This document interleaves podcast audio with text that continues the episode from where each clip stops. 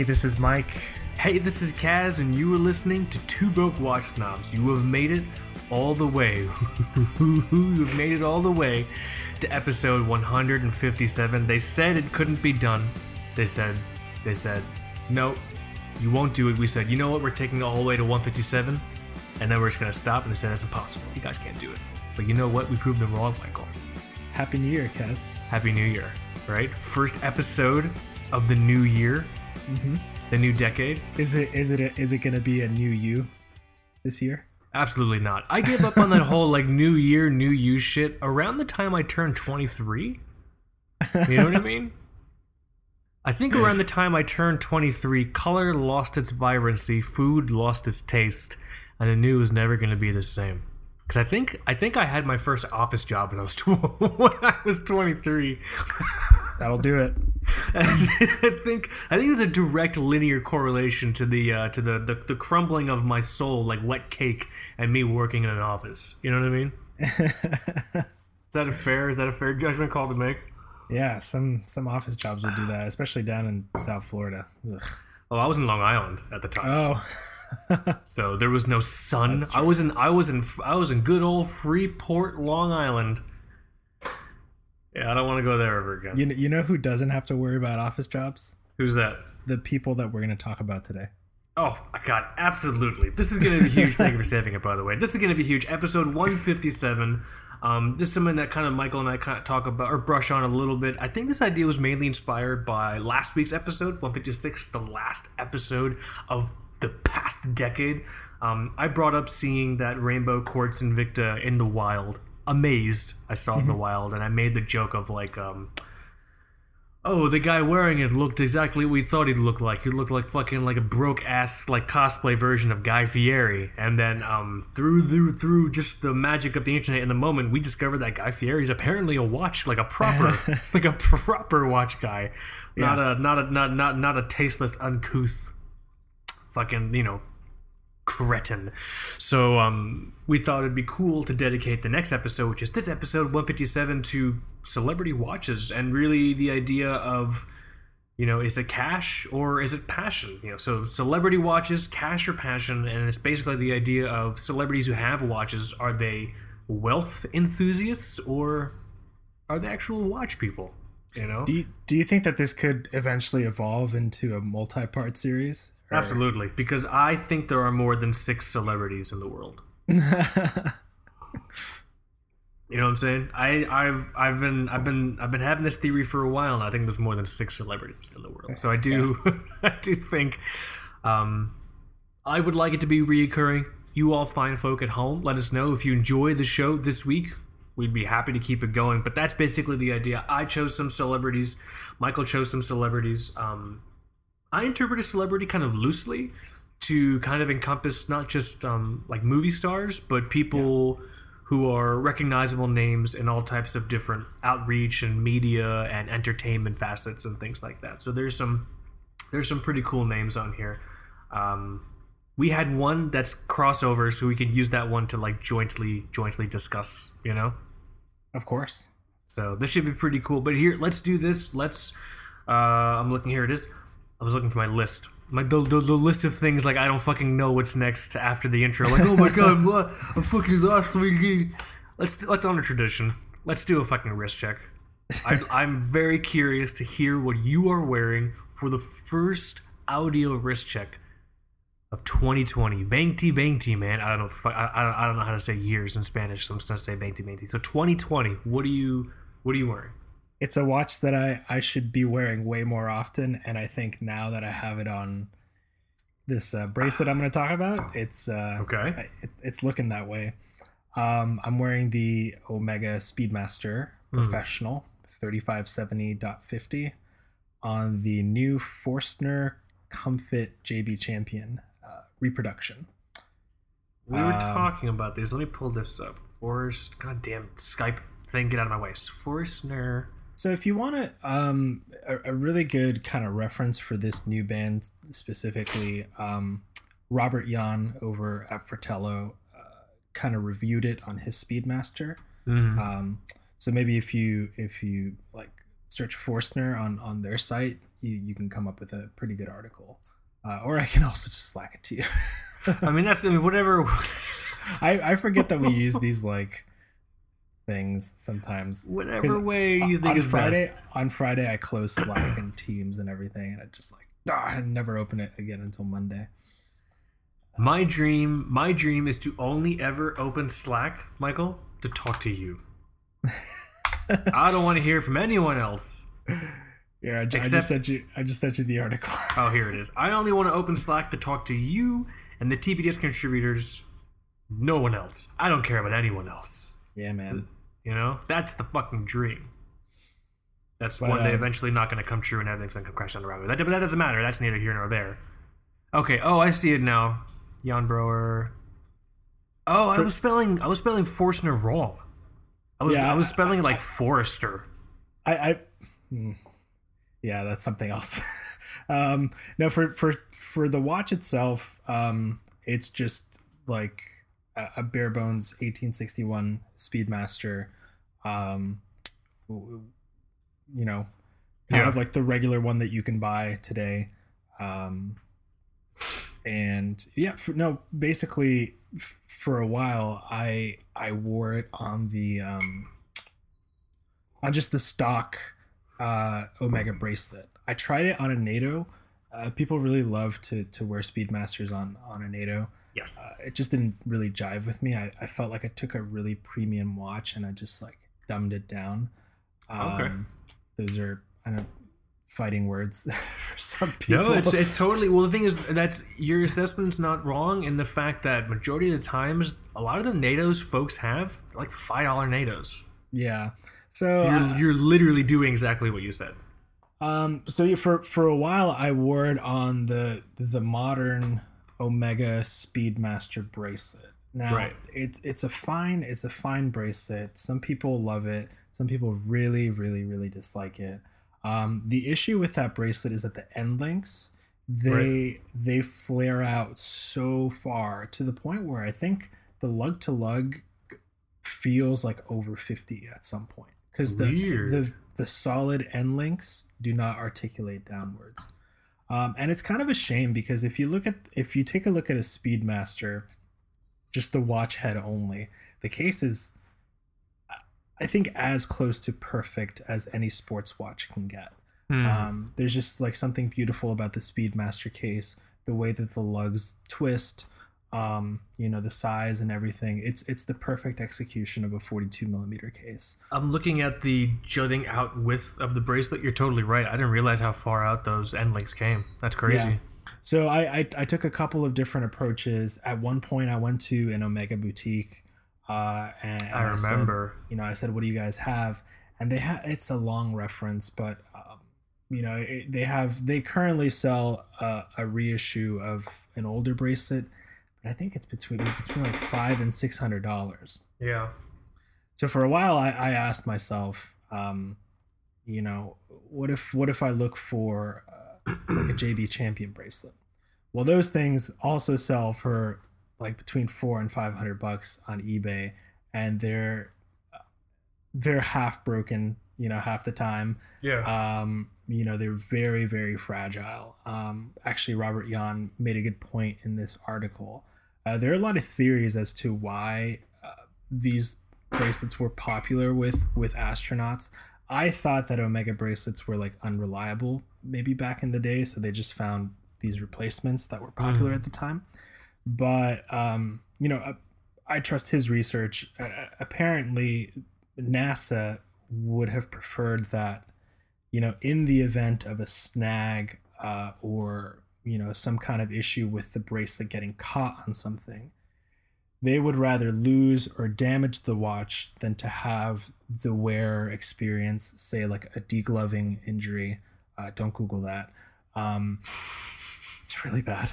Um, or, or some some other form of injury. So they actually this is and this here's the novelty and everything. They replaced these um, stock bracelets with these JB champions at the time Yeah. because they were in a way structurally inferior to the stock Omega bracelet, and they would just break off and You'd- everything would be fine. It's logical. You'd rather lose the watch than the astronaut. Of course, yeah. If you consider the cost of training. um, Not the so- sanctity of human life, the time and money it takes to get one of these people prepared. Um, the, it's it just okay. This is I'm gonna I'm, I'm, I'm gonna dumb it down really good for everyone here. It reminds me 100 percent of a cat breakaway collar. Are you familiar with a cat breakaway collar?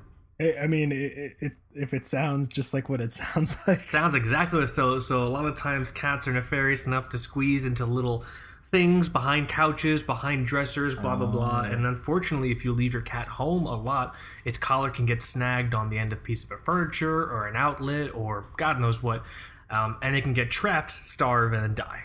You know what I mean? Um, but with the breakaway collar, if you apply enough force, the clasp separates and the cat can then you know free Yeah. itself. So it's it's basically the same principle, but for astronauts. but it's it's kind of hilarious how how the enthusiasts approach this. Yeah, So before before this, um, you know, people would spend hundreds of dollars on these like old, you know, sellers would say that they were new old stock, but then a lot of times people would spend like hundreds of dollars on these old JB champions, try to fit them on their watch, Hmm. and actually break them. And if the clasp on those, once you break it, it's broken. Yeah. like and you possibly just spent three or four hundred bucks on this watch or, Yeah. on the strap. Now you just broke it. Yeah, so Forstner, the the company was was apparently kind of revived. I'm not sure who owns it or who's running operations now, but um, they created this, you know, pretty faithful reissue uh, in, in the way of architecture and aesthetic, uh, while preserving a modern uh, structural integrity. Um, so the the bracelet is beautiful. It fits really well on the watch. I, I get to I get to experience like the full glory of the Speedmaster case on my wrist Yeah. without without seeing those like huge end links jetting out the side. Uh, my my fear was that again I would take a really premium feeling watch and like a premium feeling part. You know that Omega bracelet is great. Um, you know I, I I felt like I'd be taking away from the watch, but after getting it on, it's just the complete opposite. It's nice and lightweight. It looks really good. Um, funny thing, I apparently installed it backwards, but that's you- okay. Can you easily turn it around or? Yeah, I just I so I, I got to turn it around. I, I installed it in in the way in a way that the clasp actually um, comes up on the twelve o'clock side, but you're supposed to do it to where the clasp emerges from the six o'clock side. It's Oh, not a- okay. it's not a big deal, That's not a big deal. and I actually kind of like the way it looks this way, because um, you know when you put on a, a NATO, you're used to the added visual mass that you get over at twelve o'clock when you you know you fold everything in there. It's almost Mm. like the same feel, but anyway, it's it's a it's a fine bracelet, and I, I think I think Forstner again, much like Uncle Seiko did with the Z199. Uh, Forstner really like filled this gap in the market for a high quality reproduction with um, you know with a spring loaded function that would fit you know modern day Speedmasters and vintage ones. yeah. Um, Have you put really- a photo really of that thing up on the feed yet? No, I haven't. Uh, I, I, I, I, I might not. I might not do that. I might not post on social media until uh, I, I get it installed proper. I guess I, I maybe the Speedmaster nerds can tell me if that's the right way or the wrong way, or if there is a wrong way. Um, but Michael, it's like it's, it's like Burger King. You can have it your way, man. Like you can just it's, it's all in the watch. Don't, don't don't be afraid of the orological neckbeard hordes, man. You know what I mean? Like you, I think it's the same fear that you might be fearing, where it's like, oh, I can't post this picture. The date's wrong.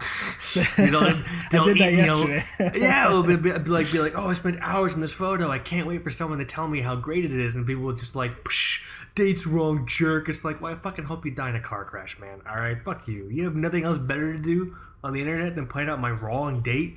I see the ah. logic. I see the logic behind keeping the clasp on the six o'clock end, uh, because so the way the way you actually put the the the band on and like tighten it, it's Yeah. the same. It's the same motion that you do with say like Velcro sneakers. Like you you loop the thing Oh, in, tighten okay. it, and it loops around. So instead of Velcro sticking to Velcro, you take this like tiny like um like these tiny teeth and they Yeah. clamp onto this clasp And actually, from that point, the clasp has another little latch, and you can tighten it in real time on your wrist. So Oh, it's this kinda like sliding, this sliding motion. You don't have to take links out or anything. It's really, really cool and convenient. I like Um, this. I like your bracelet option here also because these things aren't three hundred or four hundred bucks, are they? 125. Yeah, that's that's great, dude. 125 so it's a it's it's a it's a really good time to be a, a speedmaster lover you know if and if you have something if you're not like an owner of a 321 speedmaster on say like an old uh, like nos jb champion this is a fine option if you have a modern day uh, speedmaster That's so and if, cool. I, I think I think the spring loaded ends will fit anything from like mm, like 18 millimeter to like 22 oh wow. or um oh no sorry between 16 and 20 millimeter lugs you could use this on. That's pretty cool. Mhm. Have you tried putting it on your Panerai yet, or would that just look ridiculous? Panerai's 20 uh what is it i think the 24? Panerai's 24 yeah, Yeah, that's so- not gonna work. You'd have to get like some newspaper spacers in there or something. they do have they do have a shot of uh, uh on the on on their instagram feed they have a shot of somebody somebody put it on a modern day uh like super case submariner so you That's know funny. if you want to do that it'll actually fit it so but that's that's a long-winded wrist check and and that's what i'm wearing today i'm i'm really really satisfied with this and um you know i'm just as happy about this as i was when again i saw like uncle seiko uh, reissuing that Z199. So So the bracelet's gonna stay. I think yeah, the bracelet's gonna stay, man. And Nice. another thing, it's super super secure. I mean, for like the time that I've been wearing it, I've never. That was another thing. I was like, well, how how far are they gonna take this vintage reproduction thing? Is this gonna like disintegrate if I do a jumping jack? But it's like really really it's you know pretty secure uh, so i'll wear it i'll wear it throughout the week um, i take the speedmaster to work a lot so i'll put it through the paces of city life i guess cool. um, but that's that's me and uh, a, a quick update on you know a pretty cool new product that's out in the watch space today That's super cool. Yeah, once you once you feel comfortable um, putting a photo of it up on your watch, I'm excited to see. You could do a photo, or you can do like a wrist roll story segment. wrist, roll. roll. no i'm not doing that So stupid. so fucking dumb. uh, My turn. yeah how about you man Not wearing anything crazy um, or special. I mean, it's special to me, you know. Um, I'm still so I'm wearing my Orient Star GMT uh, WZ0071DJ. There we go. Almost fucked it up. Um, I'm not wearing my Orient Star Diver, the new one I got, even though I'm still in the honeymoon phase with it. The new Orient Star Diver I got, the reference on that is RK AT0106E. Um, just felt like wearing this one uh, for the first wrist check of the new year.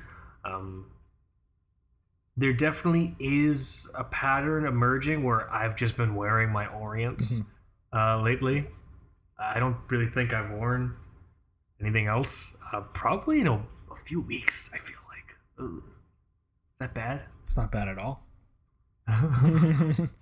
So we'll see. Um, we'll see if I keep this on for the day after we record. I'm to go outside and just just get some air, so I might change my watch up. But yeah, I I'm wearing this also to you know bring in the new year, also to kind of signal and trying to give as much new year good juju, good good luck to my my aspirations of just trying to do more with Orient information. Maybe grab another piece or two um, of interesting Orient Star.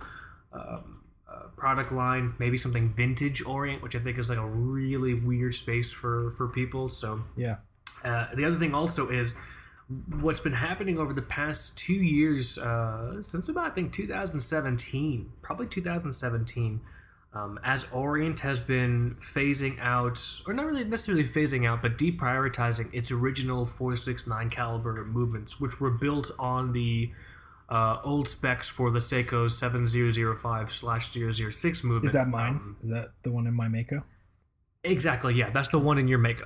that's that's the four. That, that's the four six nine caliber. Uh, ever since 2017 or so, um, Orient has been deprioritizing that older caliber, and then hold on, my cat's here. God, God damn it, sweetheart. Here, there's people outside. She wants to look at them. Here. she likes she likes sitting in the windows and just judging people, just judging them. You know what I mean? Ugh, hot pants to church, Ugh, just judging them. It's fantastic. Um, what was I saying? As 2017, um, Orient had reintroduced their new F6 slash F7 caliber movements. All this is in-house stuff, by the way. Um, with the with the Ray 2 and the Mako 2. And ever since then, they've been doing new versions of 469 calibers with the with the uh, F6, F7 um, like new movement line hacks, hand winds. It's really really cool. It's better timekeeping as well. The power reserves are generally longer. The power reserve on my new Orient Star Diver, which has one of the F6 uh, caliber movements, it's like 50 hours, which is cool. You know, um, what I would love for them to do is because they so they reimagined like the divers. They've reimagined. They've also done a, a, a new reimagining of the um, Orient Sun and Moon. Uh, part of the contemporary line, so they're calling it Orient Sun and Moon Contemporary. Um, it's built on this new F6, F7 caliber. And so, what I'm really hoping for is that they revisit the GMT movement in my Orient Star GMT. Yes. And I hope they reimagine it with the I know with with the new movement, but more importantly, more colors. I think people would go fucking knuckle butts. All right. If this GMT came out in like fucking like green, because right now it's in blue. There's also a gray LE version, but if it came out in like different colors, and if they reimagined it, and if they put it out there for approximately the same price, like between eight nine hundred USD, this thing would fucking clean house, man. Yeah. In my opinion. You had um you had before a, a Squale with a 2893 in there. Um performance wise, you know, did you see any kind of difference uh, or or did you have any preference between those those two movements and say what you experience now with uh with the Orient Star GMT? Um, any kind of and, and as far as anything from quality to the you know interaction and feel of the movement So this is the really funny thing. This is where I think you start to get the sense of just speaking about my opinions between the the the, the ETA GMT and that Squale um, Atmos 30, and then the, um, the old 469 caliber GMT that's in this fuck Orient Star. Um, you start to see the differences in where Swiss watches feel like they should give a fuck and where Japanese watches feel like they should give a fuck. The one thing that I preferred on the ETA, on the ETA GMT, and hold on, my cat's still here. For fuck's sake, sweetheart. The the timekeeping and everything, honestly, I didn't notice that big of a difference. The action of like the hands, I didn't notice there's that big of a difference. I think the the you know nothing with the power reserve, everything was basically, in my opinion, um, the same. If anything, I probably had more timekeeping issues with the ETA, but that just might be an issue with the fact that it was an older watch, you know what I mean? But the one thing I did prefer on the ETA, which is not really, it's not a big deal. We have to stop conceding and paying more for something stupid like this.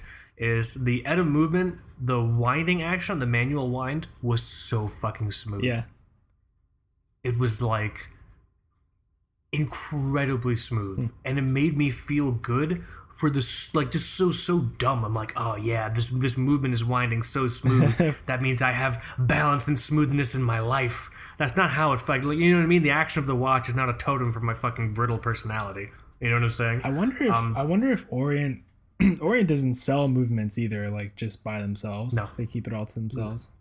Yeah. Yeah, because a lot of uh, a lot of micro brands, um, you know, people are always like, "Hey, why don't you make a GMT? Why don't you make a GMT?" And a lot of really discerning micro brand owners are like, "I don't want to make a GMT because I hate the 2893." And Mhm. um, yeah, I was just curious. Well, if, from from a, from a business point of view, it's too fucking expensive. Anything ETA is too expensive. If you're like a small team micro brand, you know what I mean? yeah, That's why the micro brand GMTs that do come out, they're usually quartz. yeah, that's true.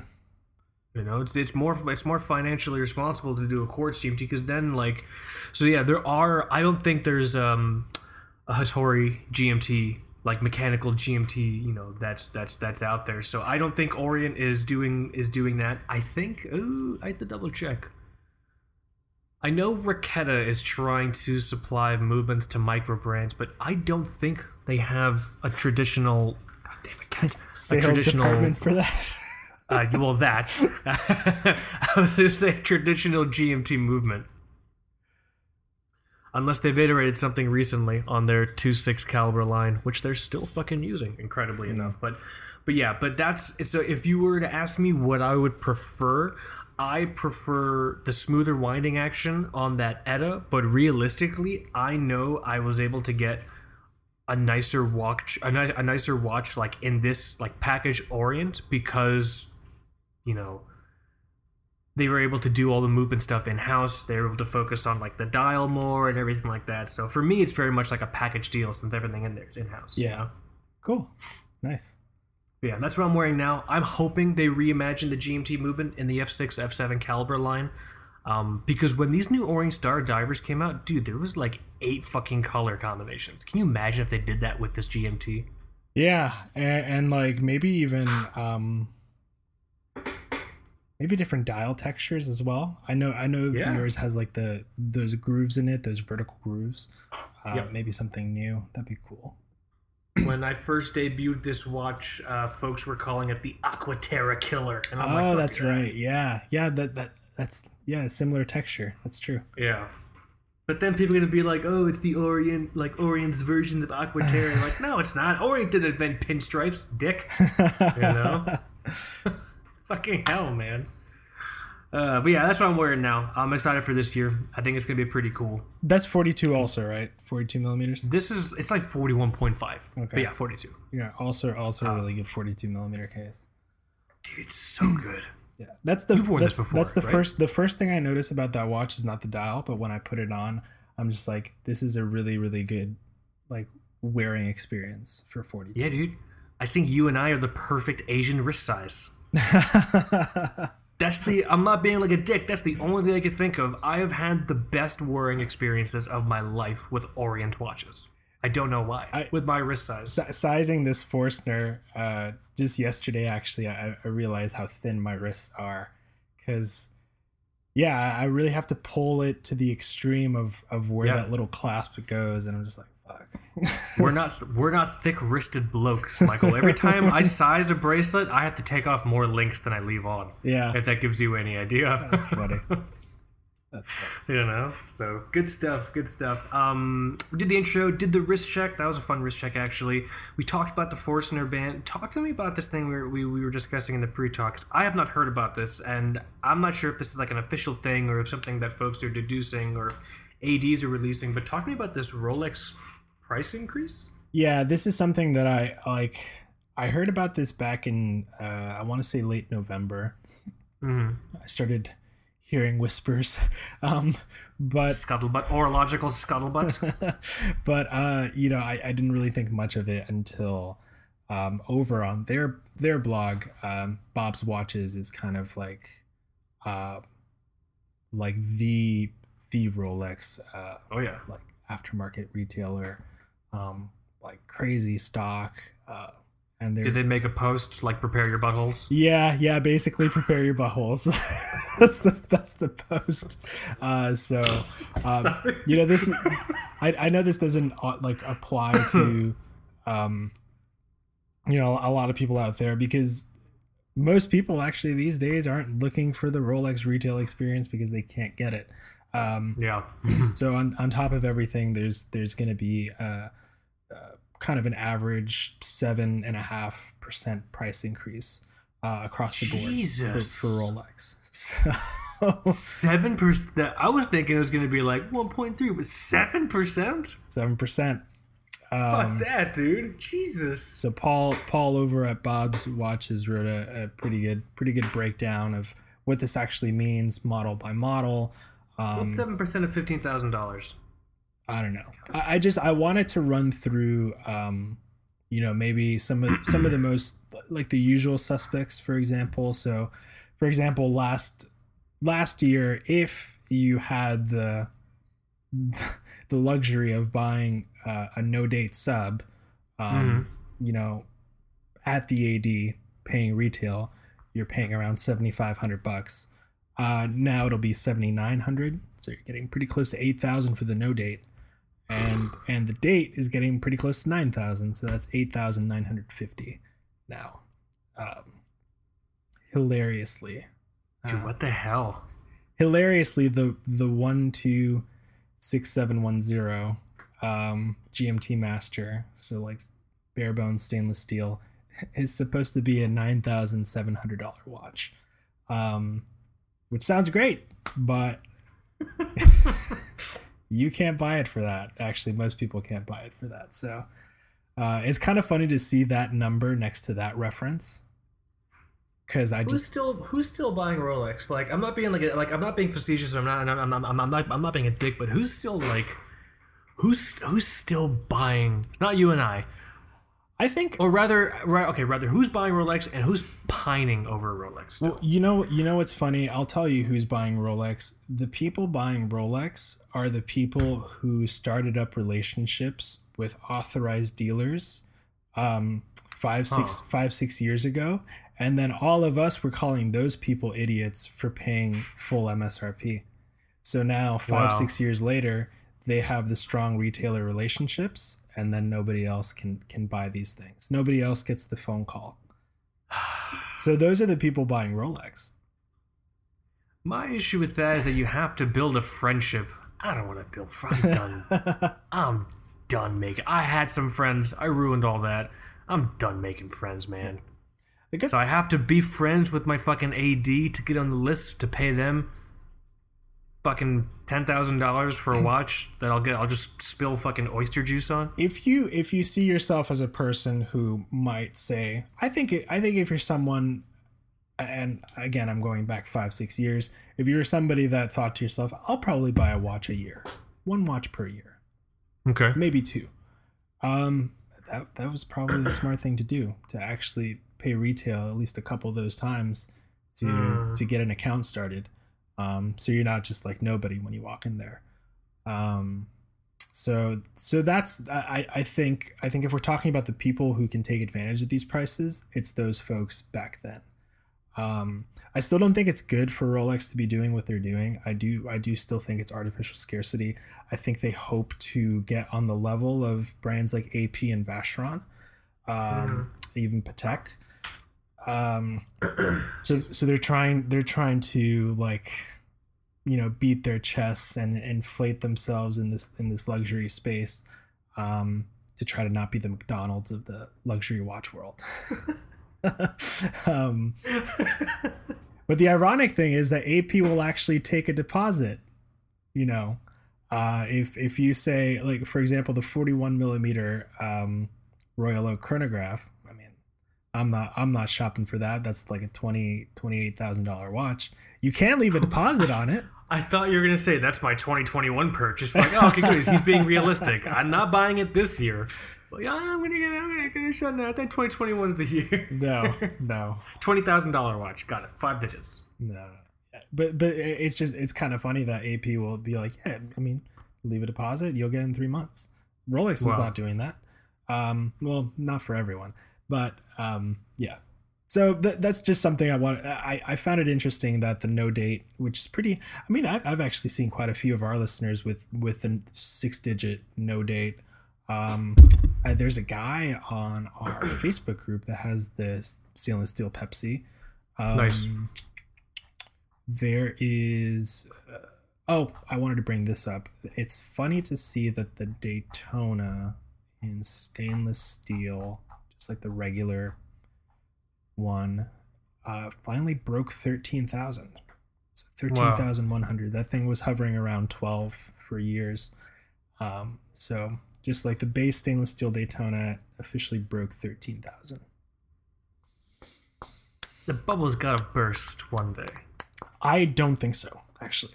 I, I've been, I've been thinking long and hard about this. I think Rolex is also the new Pappy Van Winkle of like the watch. So like if Yeah. if you're super in, I'm not super into bourbon, but like I think a lot of people know Pappy Van Winkle 23. Like they only release um like so many like X amount of barrels per year. uh, from what I can tell. And the bottles are supposed to sell for like I don't know, like two something, three something. Well, the, pro- the problem is people are aware of Pappy Van Winkle if they're at least immersed in the like bourbon whiskey space. You Yeah. know what I mean? It's not like if I say to you, "Oh, think of like you know," or not not not to you. I mean, if I went to like a random person in the street that wasn't like a, a, a booze connoisseur, and I said, "Oh, name me uh name me like you know you know a whiskey or a bourbon," they're gonna say Jack. Or here in the states, they'll say Jack Daniels or some shit like that. Yeah. If I went in the streets and I said to someone, "Name me a watch," they're probably gonna say Rolex. You know what I mean? They can't operate as this sort of like connoisseur niche thing, but at the same time they're also one of the most recognizable names in their industry. You know what I'm saying? Like that's why it's weird to me. That's why the exclusive exclusivity, ex, fuck words, the exclusiveness like of what they're doing, and the fact that it's like they're pricing out a lot of folks. It's it's odd. I, I, I well, I think I don't even think they really have to care. Um, and I think nice. I think with Pappy Van Van Winkle, it, it's it's actually been longer than than this whole Rolex shortage thing. Um, I think eventually retail price will not matter. Yeah. I think it already doesn't matter for most people. And I, I saw this kind of like shift. I've seen this kind of shift in opinion where some some kind of like watch industry, you know, voices have started to say like, it's gonna suck, but if you want, you know, the the Batman or like the Pepsi, buy it now because it's only gonna get worse apparently. So some people are saying that. Some people are still holding out. Um, I'm kind of a little bit more pessimistic. But but then again, who knows? Rolex might just open the floodgates one day and screw everyone that paid twice retail for like a Daytona or something. even though it won't have that much of an actual effect, if you are someone out there and you've been pining for a Rolex and you're gonna save up a bunch of money and you're gonna go for it, realistically, I would probably just spend my money on something else because Exactly. I don't want to vote yes on Rolex's behavior by giving them money.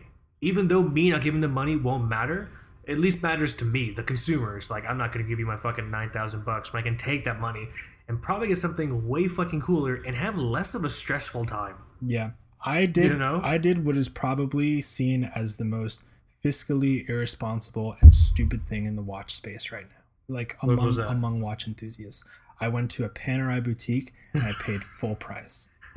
And every you were like, on vacation. like yeah, it's 80 different. percent 80% of people will turn around and tell me you're a fucking idiot and I, I totally i totally understand the the kind of hit that these things take but it's just one of it's one of those situations where like people are really just going to take their money elsewhere the planet ocean gmt is like a rolex killer man that watch Yeah. is Oh, yeah. nuts they still make the oreo it's beautiful it's just a little too thick but um yeah, I, I, I, mean, people, people are going to take their money elsewhere. It's, it's, it's just going to happen. People are going to put those AP deposits down. yeah, if you are in the Rolex price market demographic, if that's the normal like normal price range that you operate in, which is totally cool, um, and if you have an issue with what Rolex is doing, let them know with your wallets. Like, don't give them money. You know what I mean? I, even though I know the long run is probably not going to matter, it matters to you, at least the consumer. You can. You don't have to feel trapped into getting a Rolex because you feel like you think you need to. That's probably what these folks are also operating on. It's like, oh, we're fucking Rolex. People are always gonna want to like buy a Rolex, but like, Dude, yeah, for but what is this? People are paying what for the damn? Let me see. what are you looking up? I just want to. I want to check the price on something. So people are paying. Uh, people, some people paid over twenty two thousand for the new Batman when it came out. Uh, the secondary market price shot down to like 14, 15.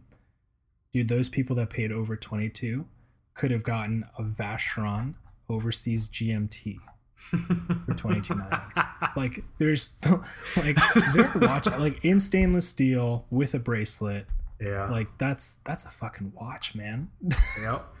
Uh, but anyways, yeah, th- those those are price increases. I'm not shopping for a Rolex. I don't know if you're shopping for a Rolex this year. No. But, uh, it, it doesn't matter either way because we'll we'll be laughed out the door.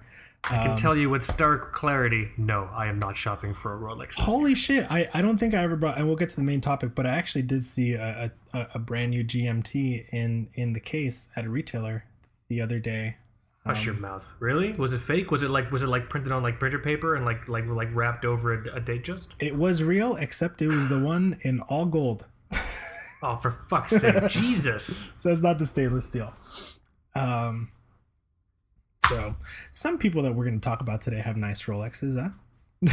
I think so. Uh, so this is gonna be really cool. So yeah, Michael, we we, we, we, we, we, book we bookmarked this at the beginning. You know, episode one fifty seven, celebrity watches, cash or passion, and so it's the idea of Michael and I have chosen some celebrities, um, not just movie stars, anyone that's kind of well known in any sort of entertainment or media space.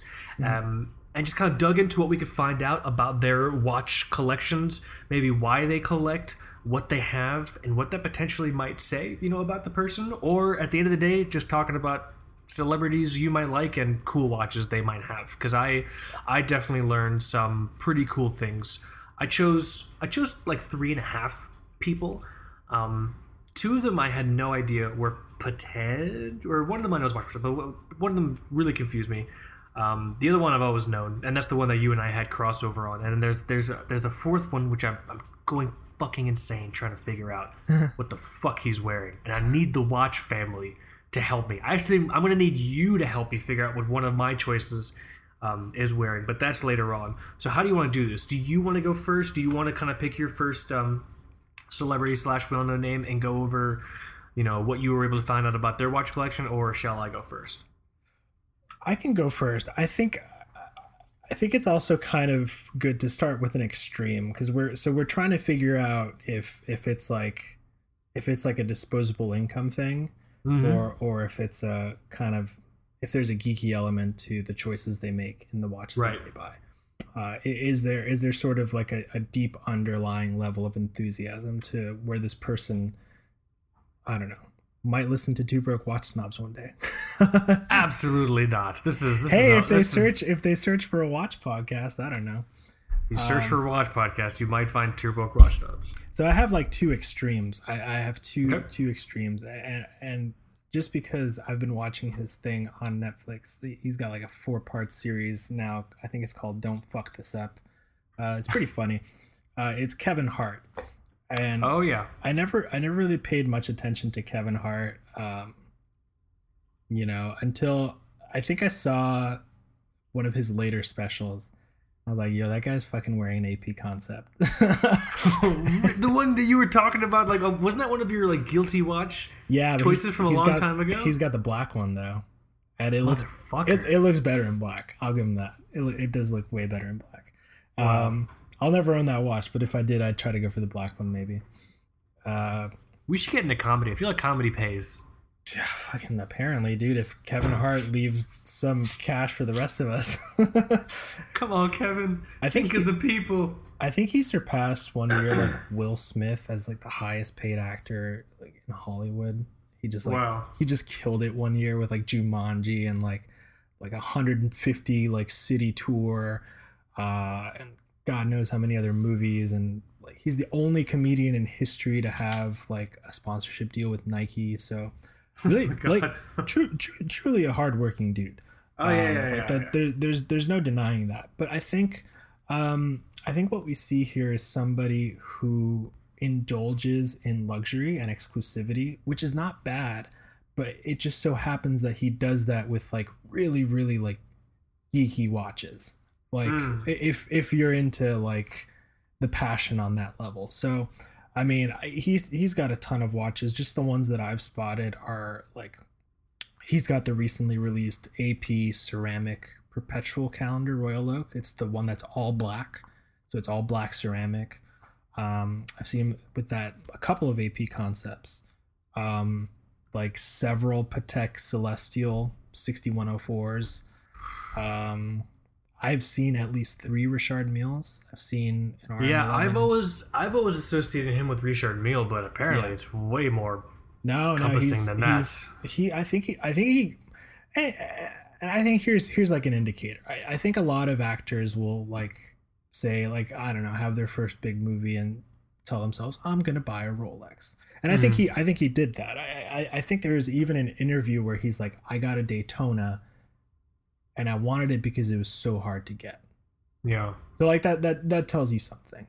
Um, you know, so like I've seen the Bubba Watson, um, you know, some like Rafael Nadal, Richard Milles, and, and some like, I, I I might have seen like um mm, I want to say like the ice blue platinum Daytona with the chocolate bezel. I think I've seen him with that as well. I could be wrong though. But Wow. I, I, I think I think if we're kind of gonna like measure this, I- think Kevin Hart is a good example of someone who's not necessarily into it for like the watch enthusiasm. Maybe that that we think of when we think of I, watch th- I think this is this is an expression of uh, a the wealth he's accumulated, which is obviously well, well deserved. We talked about it, and then also um, just expressive, uh, just expressive of. Um, trying to think of a not asshole way to say this.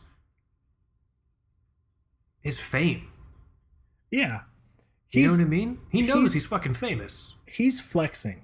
Like Yeah, yes, he's doing yes. he's he's flexing. He's hardcore flexing. I, I, I just caught a I caught a headline here that fucking infuriates me on so many goddamn levels because I, I'm going to read the headline to you and then, and then I'll say what, what pisses me off about it. Kevin Hart shuts down the game with Diamond Richard Mille watch. Um, so this pisses me off on like several levels. First of all, it implies that watch collecting is a game and there are winners and losers. That fucking annoys me. Right. You know what I mean? And then it also implies that the way in which you shut down the game is you spend a lot of money, get something fucking jewel encrusted. Yeah. You get something that's not really expressive of something that's personal to you. You just get something that's expressive of something, you know, that you're outwardly trying to project. That that's why this title pisses me off. But I think that's what he's doing, which is it's fine. I can get pissed off all I want. It doesn't matter. But I think I think to your point, that's I don't think he's a watch geek. I think I don't think Kevin Hart's in love with watches. I think Kevin Hart's in love with Kevin Hart and money. Yeah, yeah, that's that's that's probably that that's probably a great way to great way to put it. So You know? I, I- thought I thought it'd be good to start off with just like a very like a- an extreme that I was considering, uh, and I, I think he's not a not a bad thing. It's not a good thing. I just it tells me something about Kevin Hart. yeah, absolutely. because Absolutely. at the same time like if we're talking about flexing like flexing mainstream i mean get like 10 ferraris that, that's gonna be that's gonna be he- way more Doesn't he have like a bunch of Ferraris? probably but that's probably. i mean that's way more that's a way more universal way of like showing off your wealth you can still walk into mcdonald's with a diamond richard mille and people don't know if it's an However- invicta like That's that's very true. But however, as a comedian, his person, his body, full body, is always on display.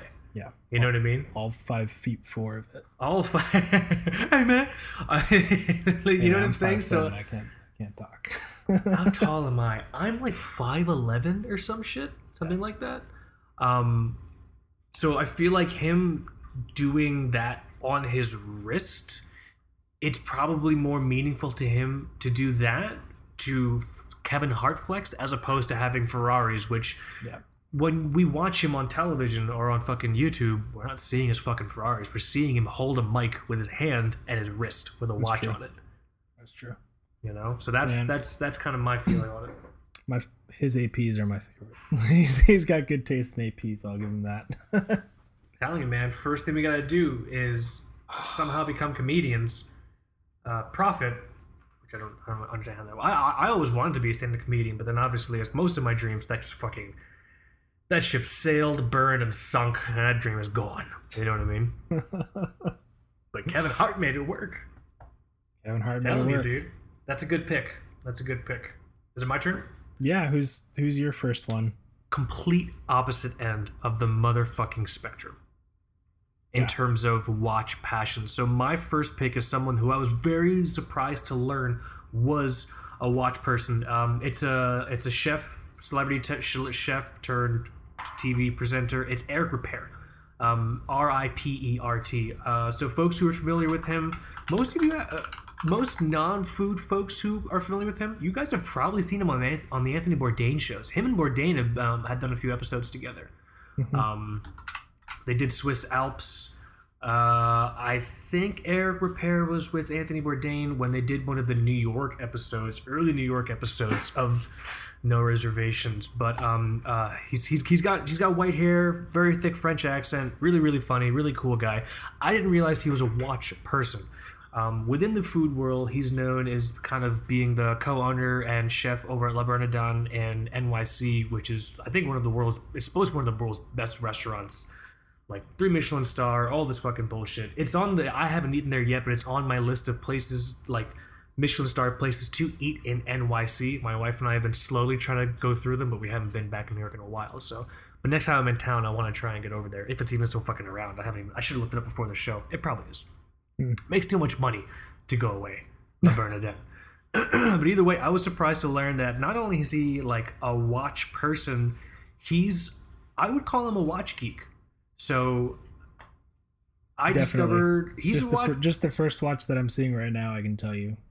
So he's got a bunch of Vacheron Constantins Yeah. because No. apparently he's a Vacheron Constantin ambassador, and no one fucking told me. Oh, yeah. Because so he has the the photo that I'm seeing. He's got the Vacheron, um, the Vacheron 1921 U.S. boutique American, edition. yeah. So actually, and, and the case on the back is stamped uh, Madison 64th. So that's where you get this. That's where you get this watch. That's so cool. He's got so yeah. In terms of his Vacheron Constantins, which is the hot, like the crazy end of the spectrum of his watch collection, and I'll talk about that in a second. So it's, it's the um, yeah, it's the 1921 you just mentioned, the VC Patrimony in 18 karat white gold limited edition. Another Vash- great, another great option to take your money and not spend on Rolex. By the way. Exactly right, because that's that's that's easily what like a twenty thousand or thirty thousand dollar watch. Yeah, man. Bananas. We should have been chefs. Fuck comedy, Michael. I think we should- the patrimonies are even cheaper. Oh Jesus! Um, he also has a Vacheron Overseas and this Vacheron Royal Eagle, which I did not know about until I learned about him wearing one. Um, it's kind of cool looking, actually. So in terms of his Vacherons, that's what I know, or that's what I was able to find. I'm sure he's got more, you know. Um, but I actually found a really cool video of him. It's fucking unavoidable at this point, I guess. Talking to Ben Clymer about he he visited the Valju. What's up? I, I I had no clue that there was a video out there. 2011, long time ago. Um, he, he, he talks about him visiting like the Valju factory and like he, he, what attracts him to watches is complications. Like when he buys a watch, he loves when someone can open it for him and he can just fucking look in there. And he makes this really incredible analogous relationship between the perfection of pursuit that a lot of master cr- watch makers go for and his perfection of pursuit in the culinary arts.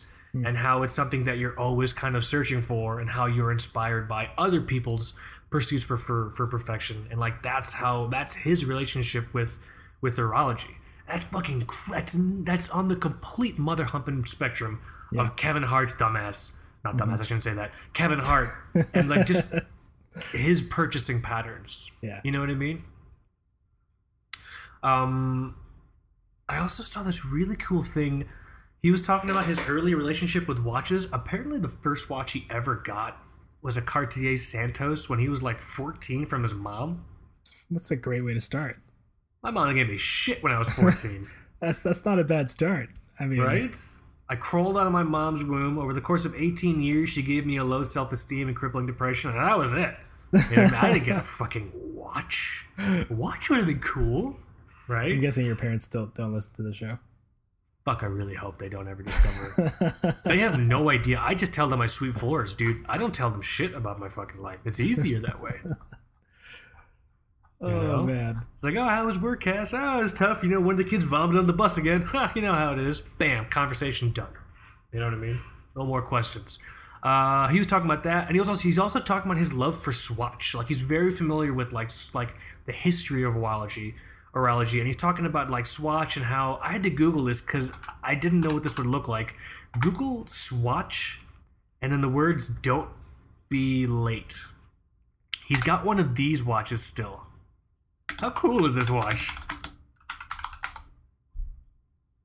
That's very Swatch. It's a very Swatch thing to do. Isn't this? It's just fun. it's great. I don't know why. It's something really cool about it. Just don't be too late uh, on the watch in place of the compass rose positions, so 12, 3, 6, and 9. So really, really cool. Um, I really respect his collector's mentality with horology and how he's tied that into his um, professional, you know, goals and pursuits and, and, and, and cooking. And like for me, in a really weird way, and I didn't think that was fucking possible, made me respect him a whole lot more. You know? Holy cow! I just found one of those used on Etsy for six hundred dollars. I guess it's like a I don't know collector's item by now. Fucking, I wasn't aware of it. I don't know shit about Swatch, dude, but apparently Eric Ripert does. You know? Fucking hell, man. Yeah. Yeah. really, really cool. Um, I want to. I, I I also saw a reference that has said that he has a bunch of vintage Rolexes. Um, but I don't know how much he cares about those. The, you know, uh, I think. I think there's way more in his watch collection that we just don't really see or or you know hear about. Celebrity chefs and nice watches do tend to go hand in hand, but there is a really big division between celebrity chefs who are watch collectors and celebrity chefs who just have nice watches. I think a great example is um, another example on the opposite end of the celebrity chef spectrum is Bobby Flay. Uh, Bobby Flay has he used to have like I think he used to wear like an Invicta or something weird. Hmm. Or like a random watch, and now you'll usually see him wearing just a straight, I think, um, silver or stainless steel, like date just, like a modern date just, super classic. You'll see him like cooking with it and shit like that. Um, but he's clearly not like. I'm sorry if I'm fucking wrong. If you listen, Mr. Filet, fuck you. I don't know. Not fuck you. I apologize. I respect you, but you know what I'm trying to say. I'm trying, I'm trying to stay in character here. God damn it. Um, I'm assuming just based on that that he's not really a watch guy, but fucking Eric Ripert with just how enthusiastic he is. It's really fucking cool. Like he described going to see Valju, like the Valju factory, as like as like like a like a like a like a mystical, almost like um you know Wizard of Oz experience. It was like mad. It was just it's just so cool. So that's that's my that's my first uh, pick. Total opposite spectrum of We your first pick with Kevin Hart. We should do an episode just on chefs because you have like Gordon Ramsay too. I've seen him with like, like with a cra- Breitlings. Yeah, a lot of well, anything from Breitlings to like a like a 1680 sub, you know, which Yeah. is I, I I don't know how many celebrities are like telling themselves I want to buy an old semi rundown fucking like Rolex. I want to buy an old, not food safe sub and then make a bunch of fucking sticky dough bread. It's gonna be awesome, dude. exactly. I think a celebrity chef uh, episode would definitely be super fruitful and um, and really cool. But uh, but here for this next one, should we do the one that we both chose? Yeah, man. Let's let's talk about Conan because I I just I Conan O'Brien, talk show host. I didn't realize it. Sometimes I'll I'll just be working and then like in another monitor I'll, I'll leave like a Conan playlist on. So Mhm. it's just like interviews that he'll do or like you know remotes that he does, and I, I'll just leave that on while I'm working. And then I like I don't know. I, I looked over and I'm like, crap. This guy has had like at least two Panerais that I've seen Yeah, constantly. Um, and he always wears them on the bracelet. I've noticed because he's a massive human being, and that's fine. like, uh, so Panerais and the bracelets seem like they'd be tough to pull off. yeah, but you know, if you're Conan O'Brien or Conan O'Brien, if you're 17 feet tall yeah, and three of those feet of your hair, you can pull it off pretty easily. right? dude, that guy's all legs. It's hilarious. It's like Gumby. It's like Gumby. His his hips go up right up right beneath his chin, and he just fogs. He just he just walks around like something from your like like the Jabberwocky from your fucking nightmares, dude. Oh, you know what I mean? And th- there's actually there's actually funny kind of um, there's a little bit that he's doing with that Jordan Schlansky guy. He he does he does these comedy bits with He's, he's his, still that guy. He's still Yeah. doing that. where they kind of just just trash him or whatever. I And haven't they're ta- watched they- Conan in years. They're talking about going to Italy and they're sitting they're sitting in front of a map of Italy and Jordan Schlansky's like sitting down there. He's like bullshitting the Jordan Schlansky way and he's like, "Yeah, you know, I invest in experiences or whatever." And Jordan Schlansky is wearing a ceramic white dial Daytona Oof. and then Conan takes the old school like teacher's pointer Uh-huh. a teacher's pointer, and he like he taps he taps like physically on his Daytona. He's like, "Hey, nice watch, by the way." Oh my god, that's Kinda- hilarious. Kind of shortly after, this guy's like, "Yeah, I invest in experience, not like material." What a dick. That's So- great, actually. If you can find that clip, slack it to me. Yeah, Conan's the guy that knows. He, I think he knows. I think he. I think he's a watch. The impression that I get from his collection, I think he's a watch person, but I don't think he's a watch geek. Does that make sense? Yeah, so I don't know what I don't know what you've seen. Like I said, I think I've seen a couple Panerais, um, and then kind of like the most niche, like geeky thing that I've seen is an old looking sub on like a bund strap. Hmm. That's all I've seen from him. The well, I think his most famous piece is his custom Rolex. He has a Rolex. Um, I think he I has a didn't- I didn't know Rolex Milgauss with like Team Coco on the dial, and that the whole Team Coco thing was like from back in the day when he was doing. Uh, when Jay Leno left and Conan took over, and then Conan left and was on TBS and all this shit. It was whole, a whole, all, all this big drama bullshit. He was doing the whole Team Coco thing, and he had he's got a Rolex.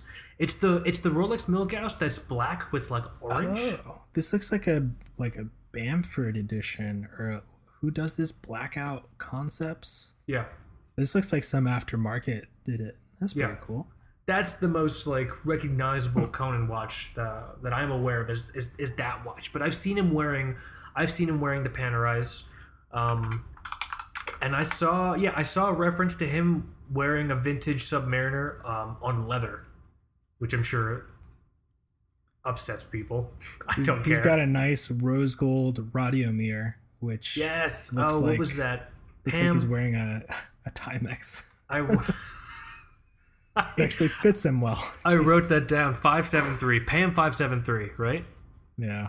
Yeah, and then I saw. I think the one on bracelet that he wears, uh, that's the titanium Luminor Marina, right? Oh, that makes me feel better if it's titanium. yeah, It makes a little more sense. has the weight of a goose's bottom, right? not a not a cart full of coal. Oh man. So I think he's definitely a watch person. Um, in that I what Was that Dog, ag- the dog the dog agrees. dog. I love Conan. I love Conan. He's so crazy. Um, I think he's a watch person in the fact that he sees stuff that he likes. Um, you know, he pursues things that are interesting in terms of like watch history and stuff like that. There's a, there's definitely a certain sort of design that he seems to to go for. Yeah. And I think the Milgauss, that aftermarket Milgauss, that's definitely out of spectrum for his normal watch purchases, vintage Rolexes, these Panerais, um, and everything like that. But I also recognize it that he, I don't know if he still is now, but he's a guitar guy as well. He is. Yeah. You know what I mean? So I think probably his inclination for guitar styles and tastes is probably pretty analogous to how he approaches watches. He sees something he likes and he buys it. He doesn't necessarily geek over like look at your training in the forty-two teeth complicated. you know what I mean? But like he's like he's like I recognize that's a Panerai. I like Panerai. I like the style. It fits me well. I'm buying it. You Yeah. know. So that's kind of how I've always read him as a watch collector. Very cool. Yeah, I I I, I think he might be a, in a little bit deeper than again somebody like you know Floyd Mayweather or or Kevin Hart. Dude, agreed. Floyd, No, oh my. God, Floyd Floyd Mayweather. That that's that that's that's bad. Doesn't he just have like boxes of blood diamond Richard Milles or something. Yeah, dude, he'll he'll just take anything and just like blast it in diamonds, and he won't even do it like good. Like How fucking low does your self esteem have to be? And I'm saying that as someone with the lowest of the low self esteems. I have the I have the self esteem a self esteem constitution of like wet paper. Okay, and even I recognize the self esteem must be pretty fucking low if he's just bukkake blasting diamonds untastefully on dude, that guy that guy does one thing. Mhm. He's an incredible fucking fighter, Yeah. but he can barely string four words together. Well, he's a fighter, man. Most they, He like, your job is getting hit in the head. Dude, the guy has an on and an off switch. I don't think he. He's like a toy. You turn him on, you point him in the direction he's got to go, and then when he's done, you turn him off and you put him. You put him. I in just so it just so happens that thing that one thing he does make makes him truckloads of cash. Wish that was good as something. Fucking nice. Let's see who else do I got on here. I wanted to pick another extreme, and this this is somebody who I who I actually I I wrote off in a worse way than than Kevin Hart really Okay. because I don't know much about him, dude. The first time, the first time I saw, like, I guess I heard an Ed Sheeran song. hmm I did not picture Ed Sheeran when I heard an Ed Sheeran song, and you Can I- might have the same experience. Can I tell you something? Sure, I have never heard an Ed Sheeran song. you have. Have And I? You you hundred percent have. Okay. And here's what's gonna happen when we're done.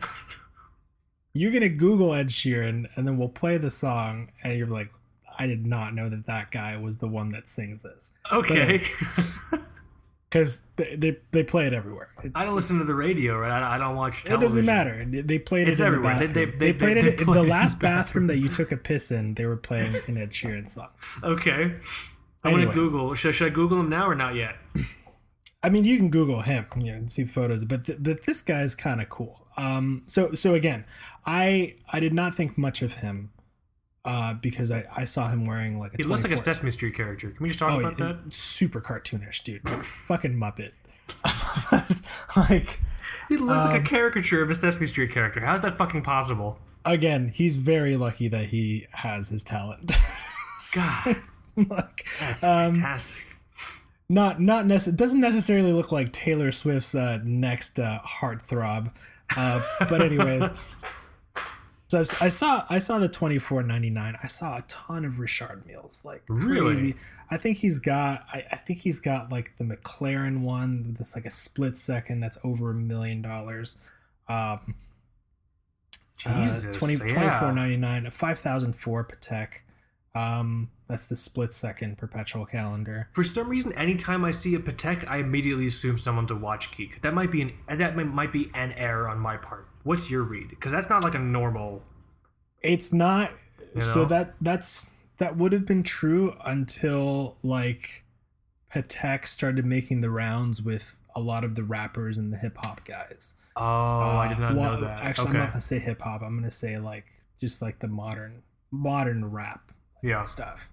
Um, and, and they're doing the same thing where they like blast them in diamonds and stuff. So they're taking perfectly good 5711s, arguably the hot, the hardest watch to get in the world, uh, and they're they're like just doing aftermarket diamonds on it. But anyways, Is it like putting spinners on your Enzo for on your Ferrari Enzo? uh, pretty much, yeah. Burn him at the stake. But anyways, you so uh, I, I saw a lot of parallels between somebody like Ed Sheeran and and Kevin Hart, but then I found out that the guy has uh, like a JS JS Watchco, you know, North Atlantic rescue timer, and that's like you know JS Watchco. That's that you know super Oh, tiny Reykjavik. Icelandic. Yeah, yeah, yeah, yeah. I'm like, I fucking know. I know that name. JS. Yes. Okay. Wow. Interesting. So I did some more reading, and apparently he's he's a guy that likes to that likes to commemorate travel with watches as well. Hmm. So and then he lets like he doesn't necessarily budget like budget constrain that that habit um or that part of his hobby. So I'm sure he was in Iceland at some point and was like, "Oh, it'd be cool to get like an Icelandic watch." Yeah. Um and he apparently has like a Sturmanskie Gagarin reissue. So Oh, you were telling me. Maybe Yeah. he maybe he did he did a tour. So I think it's Russia. kind I think it's kind of cool. I, I I think this is kind of like maybe if if we're talking about the, the food chain of watch enthusiasm. I'm trying not to sound too elitist in the sen- in in making it sound like real watch enthusiasts and not calling like Kevin Hart an enthusiast. But I, I think I I think that habit or that practice of you know picking up a a Gagarin or a JS Watch Watchco or like whatever whatever reminds you of like your trip uh, not necessarily telling yourself like it's got to be pricey Hmm. i think that kind of drifts more into our sort of space of enthusiasm a little bit more than just like you know spending buckets of cash on, I'm gonna buy a Richard Mille and then fucking pancake batter bukkake, a bunch of diamonds on it.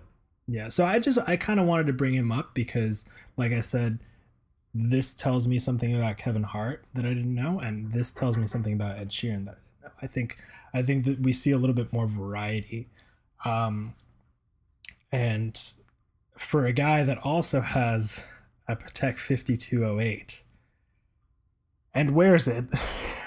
um, it's kind of cool to see that next to like a JS Watch Co.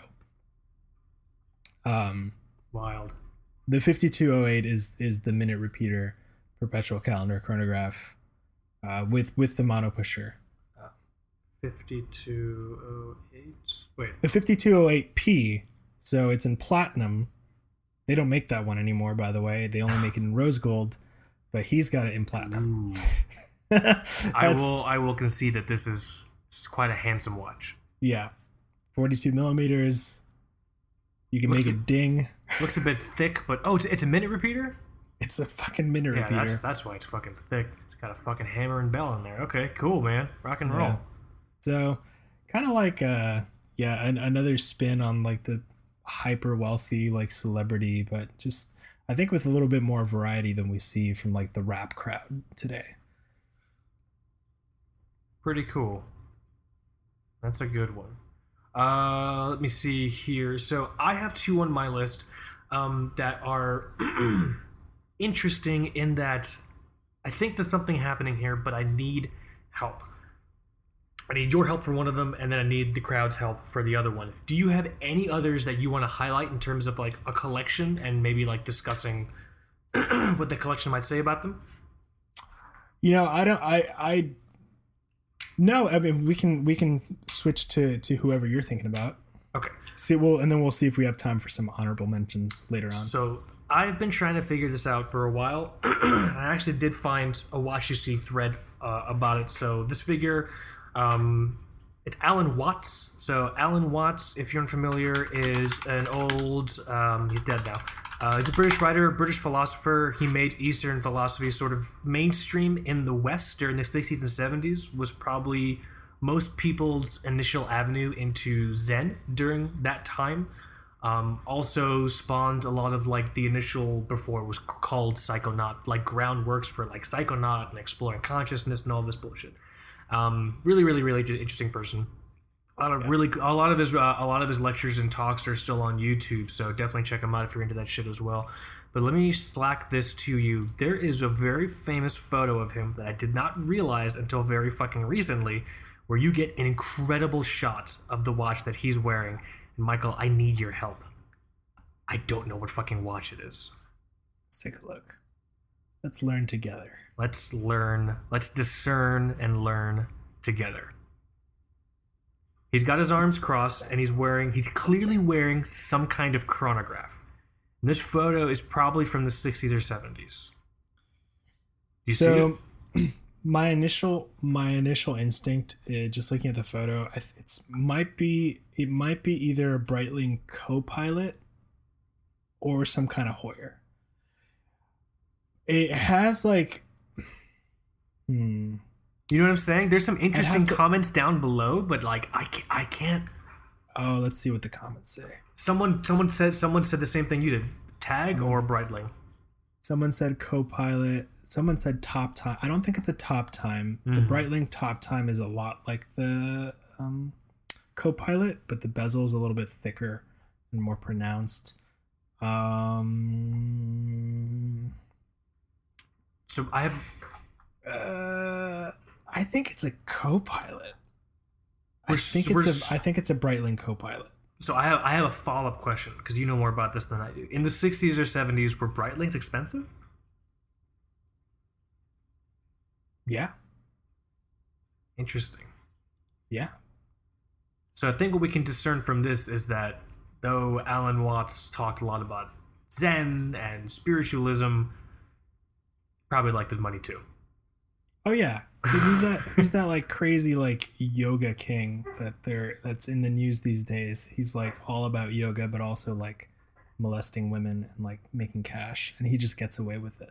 Funny how all those things kind of end up happening at the same time. Yoga, cash, molestation.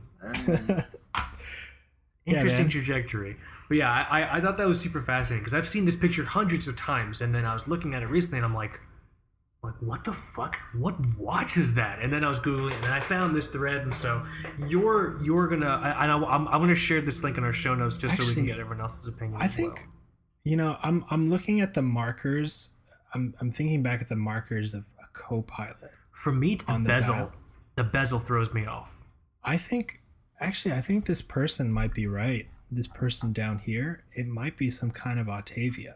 Because the Autavias, they always combine the elapsed time, or not always, but a lot of them combine the elapsed time scale with the 12 hour scale. That Hmm. was that's the point of Autavia, like blending, you know, racing and Ah. aviation.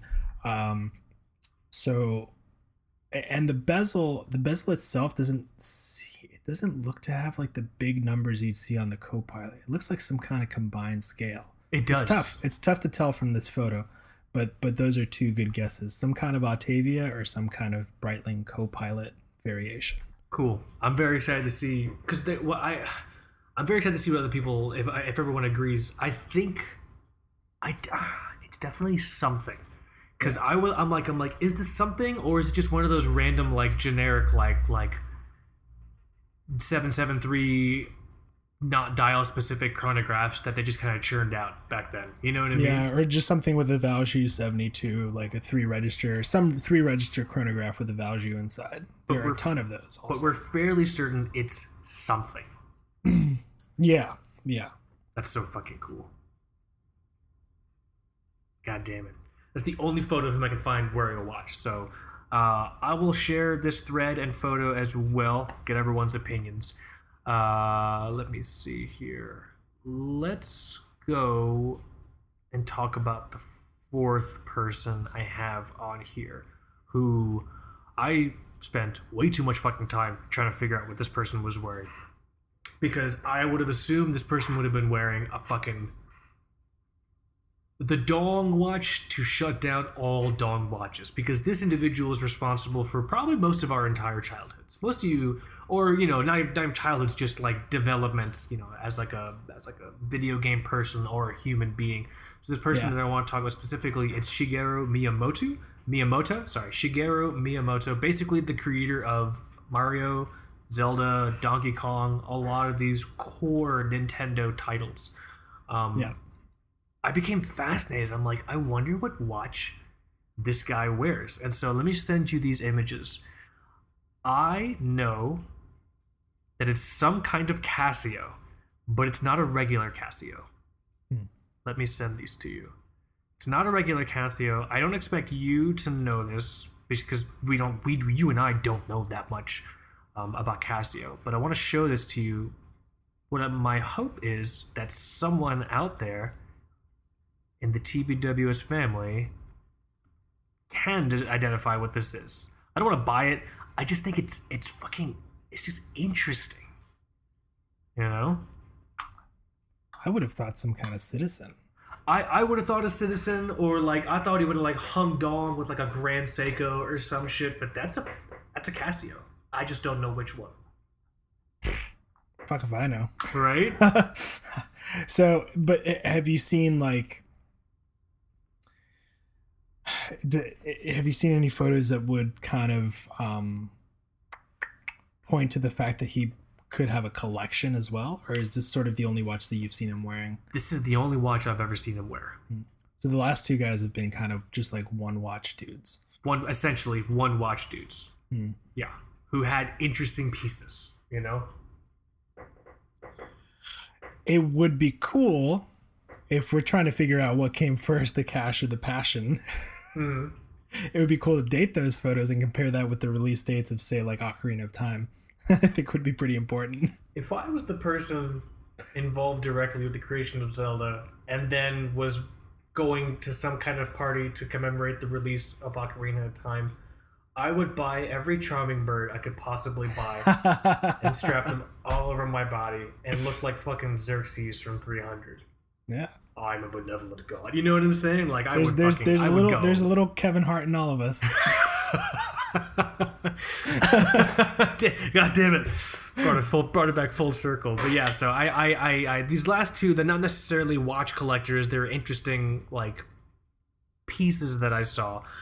I'm just surprised that Alan Watts would have an expensive watch because it didn't really seem like he had a very materialistic life. Had a very hedonistic, hedonistic uh, life, but not like a materialistic one. And Shigeru Miyamoto, um, I would have thought he would fucking be rolling around in some fucking super expensive watch. Like, like, because I guess that's just how I would express myself if I had done something actually important with my life. You know what I mean? Um, so interested to hear what everyone's thoughts are on those on those last two. Do we have any honorable mentions? Let's see. What did I have down here? Um, I think as a formal apology to my insults, my slight last episode to Guy Fieri, I did more research. He is a watch person. Let's add Guy Fieri as an honorable mention, right?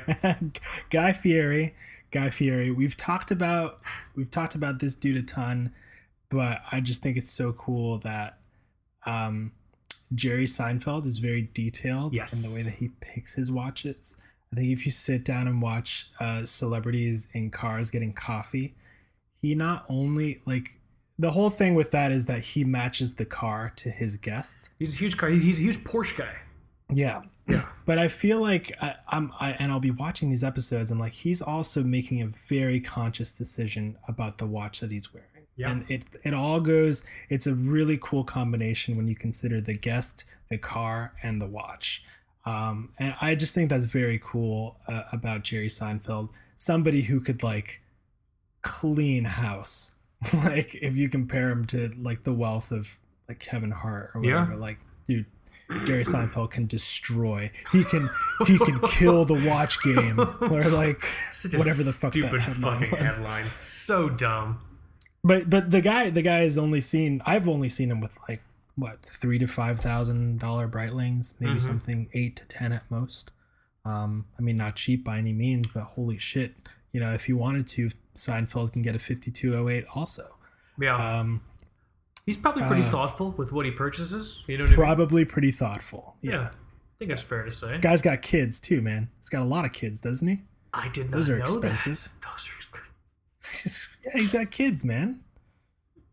Anyway, um, so I, I, I, I think I think Jerry Seinfeld is probably someone we can say that like probably he, like the seed was planted, the watch enthusiasm thing was there and dormant, you know, and then and then the cash came. You know, Yeah. why the fuck not? Um, Excuse me. It's one of those things that we do also notice. Your watch collectors are rarely only ever just watch collectors. yeah, You know what I mean? There is something about the collector's mentality, whether it's the pursuit of something that you see as perfect or the accumulation of things to make you feel better about yourself, which is not wrong because I do that, or possibly some weird hellacious mix of both. Like, I'm not surprised that he's a car guy and a watch guy. Who knows what other fucking kind of collector he is? I'm not entirely sure. You know what I mean? yeah. And then the last honorable mention, and this is probably the hardest one for me to pin down, because I think a lot of people would just say like, "Yeah, man, this, this is all about the cash." Okay. and that's uh, and that's Jay Z, man. Um, Ooh, it's a good one. Yep. that's Jay Z. I mean, it's kind of same thing. You know, Richard Milles up the ass, Yeah. APs, like all all that stuff. Um, you know, but credit to James uh, Lamdin from Analog Shift. I think he's the one that surfaced the story. He was spotted with um, what could very well be a one of a kind Datejust that was modified by Franck Muller to be a perpetual calendar. Um, That's pretty fucking geeky. yeah, you're in kind of deep, you know. If, and if you consider Franck Muller, I think Franck Muller was what, like a watch modder? Do we, do we want to call him a watch Yeah, we did- before we he did the- started his brand? We did the episode, uh, Watch Brands You Know Nothing About Franck Muller, and that was basically it. Like, without really the term existing back then, he was a watch Yeah. modder. Yeah. It's kind of a watch modder, except he put a perpetual calendar inside of a Datejust. So Like that, the, he's he's the one guy. He's the one guy that's it's kind of hard to pin. I, I kind of I wish I wish I could sit down and and ask him. You know, hey, what do you think about watches? I think it's just- probably safe to say that's. So hold on. So let me let me Google it. Is it is it? So here's how here, Michael. Here's how we could fucking figure it out. What does the watch look like? Is it unassuming or is it ostentatious? It's it looks like from far away. It looks like any crappy Datejust that you would buy like off eBay. It- It's not even. It's it's not on a bracelet. It's on a like very generic looking leather strap. Um, I'm gonna call it. I'm gonna call it Watch Guy. Here, let me see if I can find somebody. I'm sure probably wrote an article about it. because that purchase is not really incongruent with a lot of the other loud purchases he has Richard Milles aps all that stuff Yeah. you know what i mean this is something that if you didn't know what that was and you walked by it you'd have the reaction that you just said like oh it looks like a, a digest you could just buy online like that Yeah. that to me sends the signal that he's probably a watch guy He's- or watch geek i should, I should clarify watch geek Pretty cool. that's wild Pretty cool. Fun, fun episode. Fun episode. Oh yeah, yeah, yeah. yeah. This this has been a good time. Really interested to hear everyone's thoughts on the um, I guess I, I, should, I guess celebrities technically celebrities as I punch my mic. Fuck. Celebrities that we chose. I want to do this again. I want to. I want to. I want to grab more research and do more celebrity collections and things like that. So let's do this, guys. A couple of things. Let us know your thoughts on this week's episodes, our choices. So Mike's choices were Kevin Hart. We both had Conan O'Brien, Ed Sheeran. Um, your honorable on, honorable mentions were uh, Jay Z and fucking um, uh. Jerry, Jerry Seinfeld. Yeah. Who are these people? Jerry Seinfeld. Sorry. I can't. I can't. You. It's. It's. It's almost like Chris Rock. You can't say the person's name without immediately like doing an impression of them in your head. The only difference is you never do Chris Rock impression out loud. You never never do Chris Rock. It Nope. never works. You only look like an asshole, like a racist asshole. It never works. Seinfeld is fine. You know what I mean? Well, airline food. Who eats airline food? Like Seinfeld is fine. You can't do Chris Rock. It doesn't work. You know. Oh man. What was I gonna say? Uh, my choices were Eric Ripert, um, Michelin star chef. A lot of you guys have probably seen him on um, uh, Bourdain No Reservations. He also has that. I think he technically has a show that he recorded a long time ago on Netflix. It's quite nice. Um, Not really for the No Reservations crowd. It's more of like a food focused uh, sort of thing. It's really really cool. I forgot. I forgot what it's called. It's. I think it's called like an evening with Eric or some bullshit some some some some garbage. It's called that. Uh, my choices were Eric Ripert. Hold on, I fucking lost lost my train of thought. Eric Ripert, Conan O'Brien, the one that the one that we shared, and the two that I kind of called out just because I'm not sure if they're watch people or what or interesting purchases. Uh, Alan Watts and Shigeru Miyamoto. Um, if you have any ideas or any thoughts for future celebrities or famous figures that we can kind of take a look at, definitely let us know. I think this was a ton of fun. I would love in the future to maybe do a celebrity chef edition of this episode because I think there's a shit ton of uh, opportunity to to do that. You know. Um, Let me think. What else? Ba, ba, ba. Really cool wrist check. I'm wearing the uh, Orient Star GMT. As fucking usual at this point. Really cool, Michael, to hear your experiences with the uh, Forstner JB. I guess what do you call it? Strap or a band? It's the it's the Komfit. Um, Komfit. K O M K O M F I T. Komfit. Um, on your on your Speedmaster three. I'm gonna fuck this up. I always go. I always I always fuck up the middle. Three seven five zero. Thirty five seventy. I always Yeah. I always mix up the middle letter uh, middle letters. There you go. Middle numbers. um. Yeah, I think. I think that's. I think. can't we? Can we just Can't talk? we can we stay longer? Can we just stay longer? I don't. We should we should do the same thing with war criminals. Jesus. I mean, I got. Uh, the only problem with that is we'd have to find pictures of them like when they're at the top of power. I don't think they let you wear a watch at the at the gallows in Nuremberg, man. You know what I mean? Yeah. Maybe they do. I don't. I don't know. Maybe maybe it's that. It's, it's a bad bad time to talk about war crimes. That's next week's episode. On next week's episode. Oh, let's let's do this. Episode 157, Celebrity Watches, Cash or Passion. This has been a lot of fun. Give us your thoughts on this week's episode, your picks for what would be cool for us to explore, or if there's a celebrity out there and you've seen them wearing something cool once and you're wondering, are they a watch person or just like a wealth enthusiast? Let us know what's up. Michael and I will do the hard work and research it and let you fucking know. Also, let me know if you can figure out what the fuck Shigeru Miyamoto is wearing. What kind of Casio? I fucking know it's a Casio. I just don't know which one. And, uh. I guess that's it. It's a time. it's time. It's a sad time. Okay, let's uh, let's do this. Let's uh, you can close it out, and uh, you can start closing out, and then I'll I'll take us home.